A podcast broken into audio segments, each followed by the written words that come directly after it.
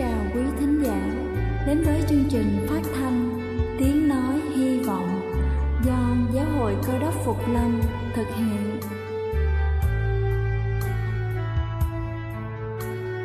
Kính thưa quý vị, Đức Chúa Giêsu trước khi Ngài về trời đã ban cho các môn đệ của Ngài một điều răn mới, đó là họ phải yêu thương nhau như chính tình yêu mà Ngài đã dành cho họ Quả thật vậy thưa quý vị, tình yêu thương là một món quà vô giá mà Chúa đã ban cho nhân loại và đó cũng là thông điệp mà chúng tôi muốn gửi đến toàn thể quý vị. Nếu quý vị muốn tìm hiểu thêm về chương trình, về niềm tin hoặc muốn nghiên cứu về lời Chúa, xin quý vị gửi thư về chương trình phát thanh Tiếng Nói Hy Vọng, địa chỉ 224 Văn Đăng Lưu, phường 3, quận Phú Nhuận, thành phố Hồ Chí Minh hoặc gửi email cho chúng tôi theo địa chỉ tiếng nói hy vọng amos@gmail.com. Ngoài ra, quý vị cũng có thể liên lạc với bất kỳ hội thánh cơ đốc Phục Lâm tại địa phương gần nhất. Xin chân thành cảm ơn và kính mời quý vị lắng nghe chương trình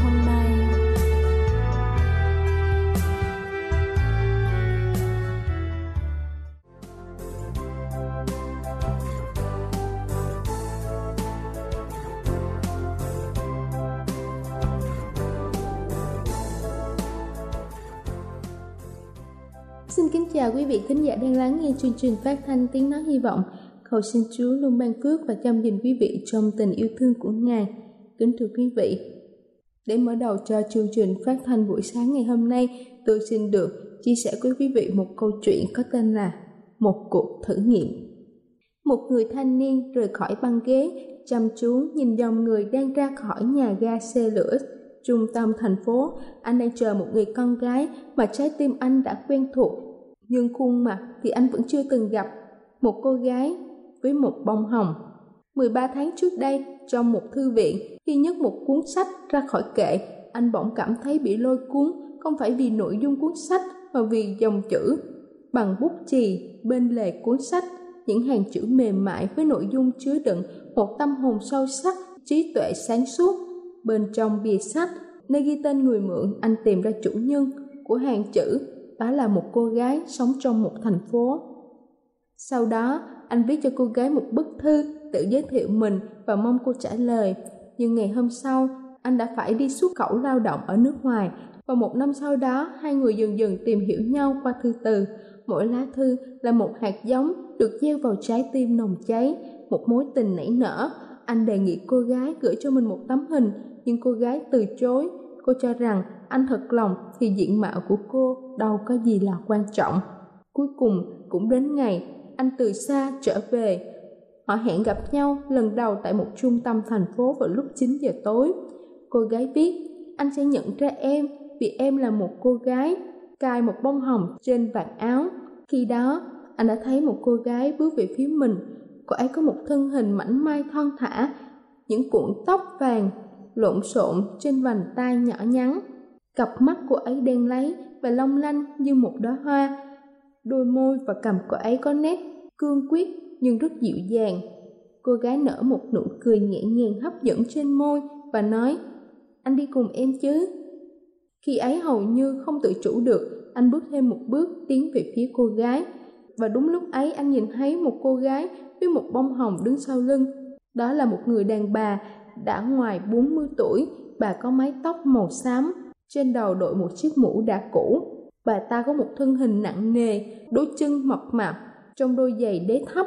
Khi đó cô gái trong chiếc áo màu xanh vội vã bước đi. Anh có cảm giác dường như con người anh lúc đó bị chia làm hai, một nửa mong muốn được đi theo cô gái xinh đẹp, còn một nửa hướng tới người đàn bà mà tâm hồn đã thật sự chinh phục anh. Và bà ta đứng đó với khuôn mặt béo tốt, và làn da nhợt nhạt nhưng hiền lành và nhạy cảm. Khi đó bỗng nhiên anh không còn lưỡng lự nữa. Tay anh nắm chặt cuốn sách nhỏ cũ kỹ giống như cuốn sách trong thư viện trước đây để cô gái có thể nhận ra mình. Đây không phải là tình yêu nhưng là một cái gì đó rất đáng quý, một cái gì đó thậm chí còn có thể hơn cả tình yêu, một tình bạn mà anh luôn luôn mãi mãi biết ơn. anh đứng thẳng chào người đàn bà chị cuốn sách ra mặc dù khi nói anh cảm thấy mình bị nghẹn lại và thất vọng. Tôi chính là người mà cô muốn gặp. Tôi rất vui vì cô đã có thể tới đây. Tôi muốn mời cô dùng một buổi tối có được không? Người đàn bà nở một nụ cười bao dung và trả lời ta không biết việc này như thế nào con trai ạ. À, nhưng cô gái trẻ mặc chiếc áo vest màu xanh vừa nãy đã năn nỉ ta đeo đóa hoa hồng này trên vạt áo. Cô ấy nói anh có mời ta đi ăn. Thì hãy nói rằng cô ấy đang đợi anh ở nhà hàng lớn bên kia đường. Cô ấy nói, đây là một cuộc thí nghiệm gì đó. Kính thưa quý vị, chúng ta chắc cũng hiểu được và khâm phục sự sáng suốt của cô gái. Có lẽ bản chất thực sự của trái tim chỉ được nhận ra khi phải đối mặt với những điều không như ý muốn. Đây là chương trình phát thanh tiếng nói hy vọng do giáo hội cơ đốc phục lâm thực hiện nếu quý vị muốn tìm hiểu về chương trình hay muốn nghiên cứu thêm về lời chúa xin quý vị gửi thư về chương trình phát thanh tiếng nói hy vọng địa chỉ 224 Phan Đăng Lưu, phường 3, quận Phú Nhuận, thành phố Hồ Chí Minh hoặc gửi email cho chúng tôi theo địa chỉ tiếng nói hy vọng amoc.gmail.com Ngoài ra, quý vị cũng có thể liên lạc với bất kỳ hội thánh cơ đốc Phục Lâm tại địa phương gần nhất. Xin chân thành cảm ơn và kính mời quý vị tiếp tục lắng nghe chương trình hôm nay.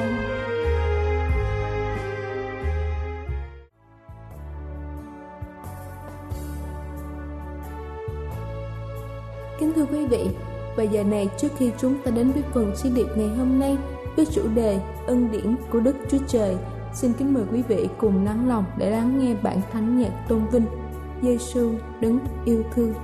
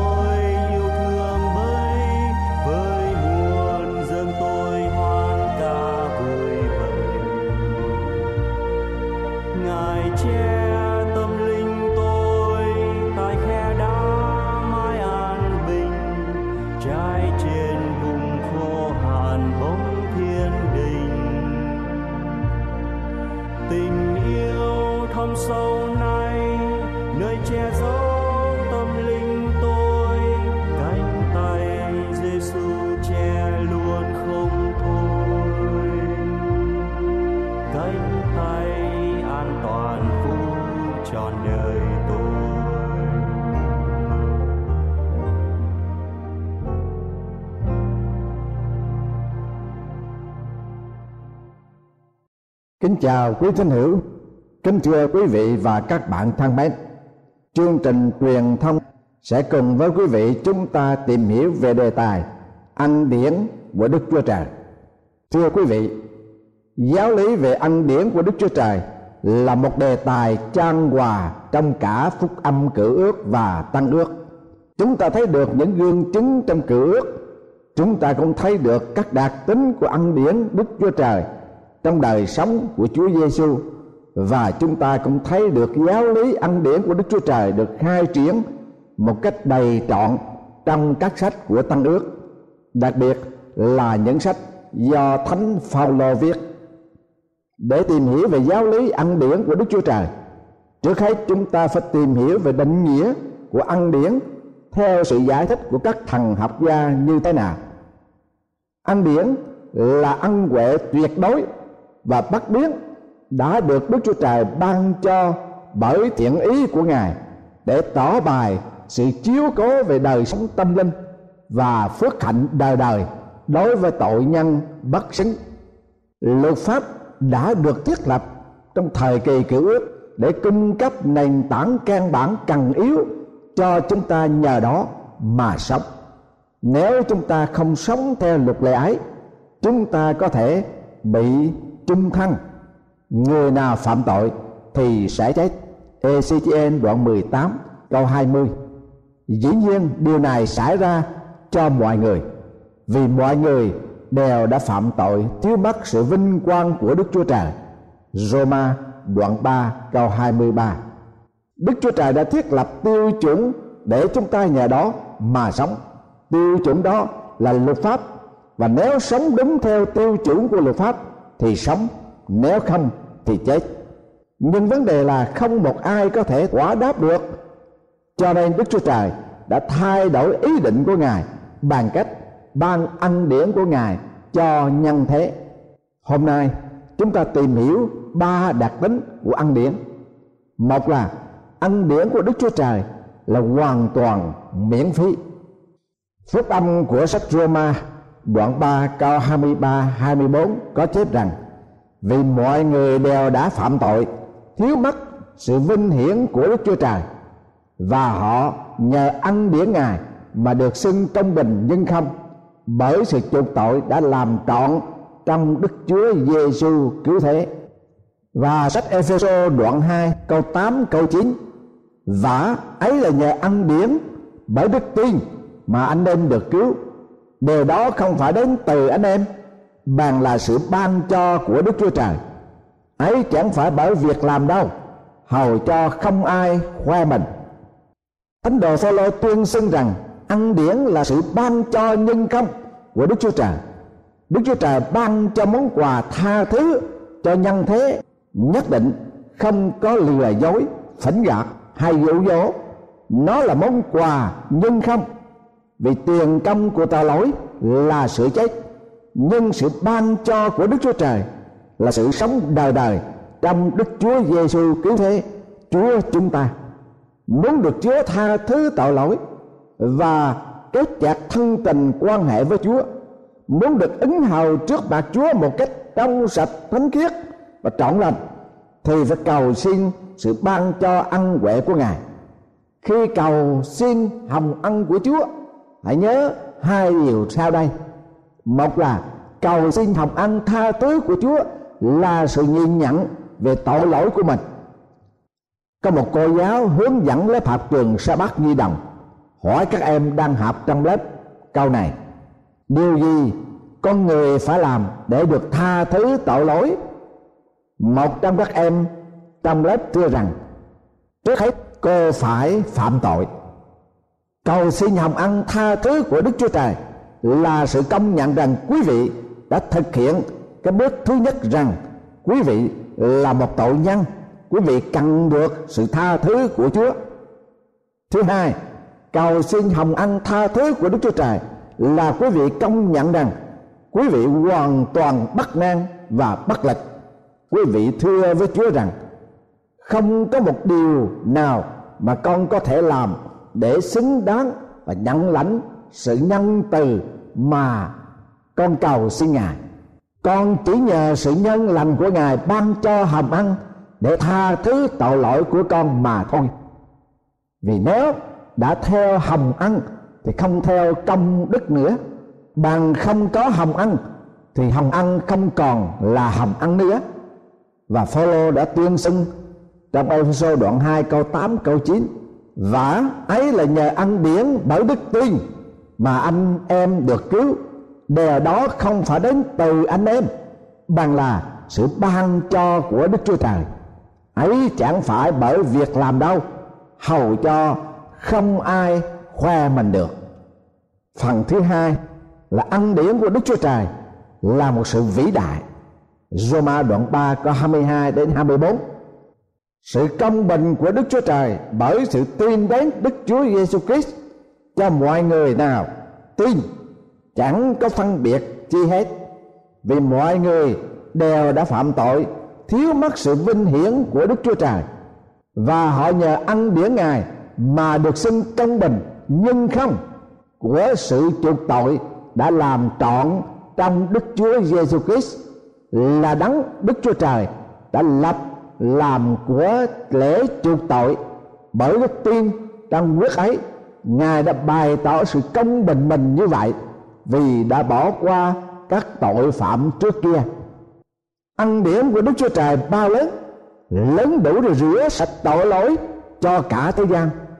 Khi Giang Baptist đối diện với Chúa Giêsu, Giang Baptist đã tán tụng Chúa Giêsu rằng: kia chiên con của Đức Chúa Trời là đấng cắt tội lỗi của thế gian đi. Ăn điển của đức chúa trời lớn đủ để rửa sạch tội lỗi cho mọi người và cho cả nhân loại.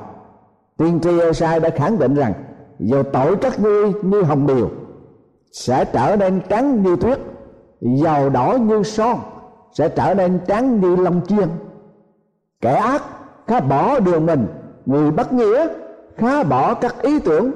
Hãy đến cùng chúa, ngài sẽ thương xót cho hãy đến cùng đức chúa trời, vì ngài tha thứ giàu giàu Esai đoạn 1 câu 18 đoạn 55 câu 7 thánh đồ gian khuyến dục tội nhân, nếu chúng ta xưng tội mình, thì chúa là thành tín công bình để tha tội cho chúng ta và làm cho chúng ta sạch mọi điều gian ác.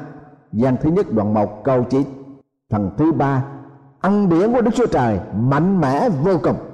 Roma đoạn 6 câu 14 câu 22 vì tội lỗi không cai trị tranh anh em đâu bởi anh em chẳng thuộc dưới luật pháp mà thuộc dưới ăn điện nhưng bây giờ đã được buông tha khỏi tội lỗi và trở nên tôi mọi của Đức Chúa Trời rồi thì anh em được lấy sự nên thánh làm kết quả và sự sống đời đời làm cuối cùng.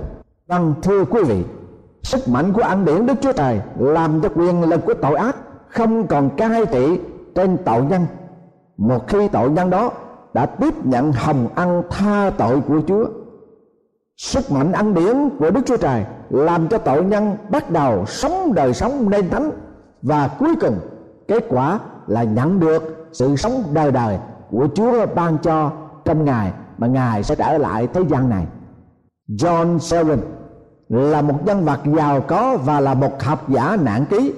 Trong lúc sắp lâm chung, ông nói với vị tổng giám mục rằng, tôi đã thăm dò hết thải sự hiểu biết của các danh nhân loài người và sự nghiên cứu học hỏi của riêng tôi. Tôi có đầy dẫy những pho sách và bản quyền. Ông có tám ngàn pho sách trong thư viện riêng của ông. Ông nói tiếp, nhưng bây giờ tôi không tìm được bất cứ lời lẽ nào trong tất cả sách vở của tôi. Để nhờ đó, tôi có thể được yên nghỉ cho tâm hồn tôi. Chỉ có lẽ thật của thánh kinh sau đây mà thôi. Ăn điển của đức chúa trời, đem lại sự tha thứ và cứu chuộc cho toàn thể nhân loại. Ăn ấy dạy chưa bỏ các thần tượng hư không và mọi tham vọng trần gian. Sống đời thánh khiết tiết độ công chính trong thế gian này. Tìm kiếm hy vọng và phước hạnh vinh quang được thể hiện nơi Đức Chúa Trời toàn năng và cứu Chúa Giêsu Christ, Chúa chúng ta là đấng đã liều mình vì chúng ta để chuộc chúng ta khỏi mọi tội lỗi và làm cho sạch. Đặng lấy chúng ta là một dân thuộc riêng về ngài, là dân có lòng sốt sáng về các việc lành thưa quý vị và các bạn thân mến, thứ nhất chúng ta nên nhớ ăn điển của đức chúa trời là hoàn toàn miễn phí cho mọi người và cho toàn thể nhân loại. Thứ hai, ăn điển của đức chúa trời là một sự vĩ đại vô cùng. Và thứ ba, ăn điển của đức chúa trời mạnh mẽ đến nỗi ngăn cản được quyền lực của tội ác không còn cai trị trên tội nhân vì một khi tội nhân đó đã tiếp nhận hồng ăn tha tội của Chúa, thì sức mạnh của ăn điển Đức Chúa Trời làm cho tội nhân đó sống ở đời sống mới, sống đời sống thánh khiết, sống đời sống tiết lộ, sống một đời sống trong năng quyền và trong tình thương của Chúa Đức Chúa Giêsu đã kể một câu chuyện về người Pharisee và người thâu thế lên đền thờ Jerusalem cầu nguyện. Phúc âm Tăng ước Luca đoạn 18 câu 9 đến câu thứ 14. Ngài là phán thí dụ này về kẻ cậy mình là người công bình và khinh dễ kẻ khác. Có hai người lên đền thờ cầu nguyện, một người Pharisee và một người thâu thuế. Người Pharisee đứng cầu nguyện thầm như vậy lại đức chúa trời tôi tạ ơn ngài vì tôi không phải như người khác, tham lam, bất nghĩa gian dâm cũng không phải người thâu thuế này. Tôi kiên ăn một tuần lễ hai lần và nộp một phần mười về mọi món lợi của tôi.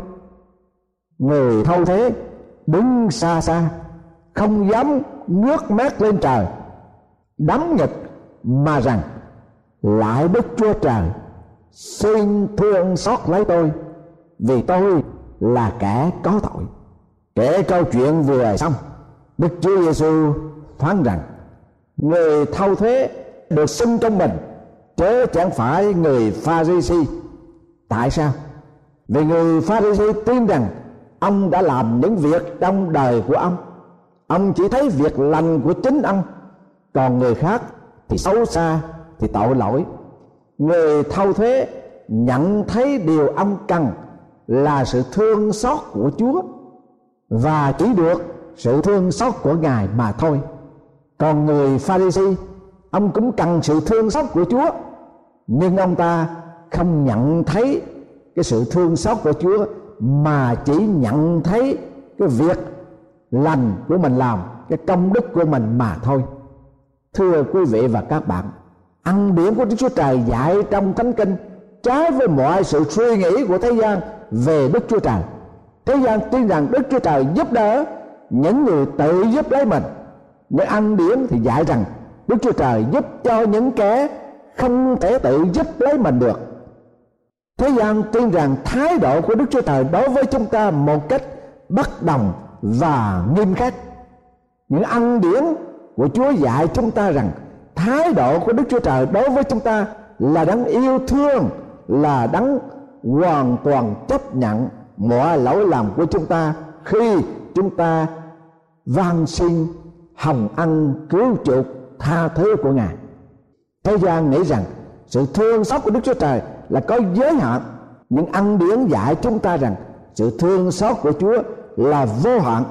Ăn điển của ngài là vô giá, là vĩ đại và mãnh lực vô cùng vì ăn ấy, sẵn sàng cung ứng cho bất cứ ai cầu xin trong mọi lúc và mọi nơi thưa quý vị và các bạn thân mến, ngay trong giờ phút này, nếu quý vị nhận thấy rằng trong đức của mình không thể nào đánh đổi được cho sự tha thứ, tội lỗi, không thể nào giúp đỡ để cho chúng ta sống một cuộc đời ngay lành trước mặt Chúa.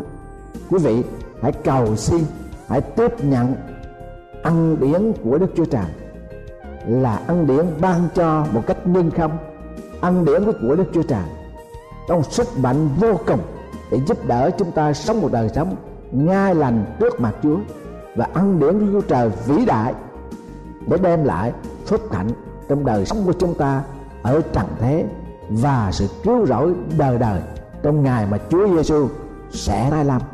Nguyện Chúa thúc giục quý vị và nguyện Chúa, ngài ban cho quý vị hồng ân cứu chuộc, nhân không vĩ đại và đầy năng lực của ngài.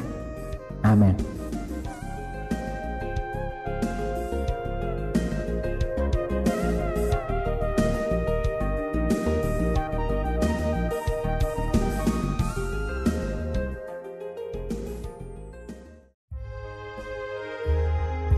Đây là chương trình phát thanh Tiếng Nói Hy Vọng do Giáo hội Cơ đốc Phục Lâm thực hiện.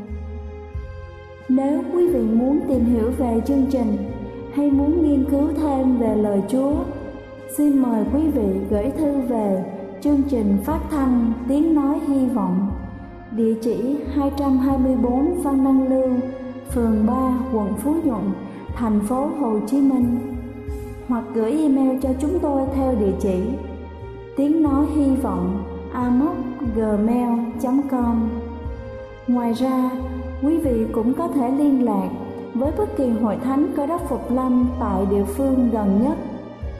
Xin chân thành cảm ơn và hẹn gặp lại quý vị trong chương trình lần sau.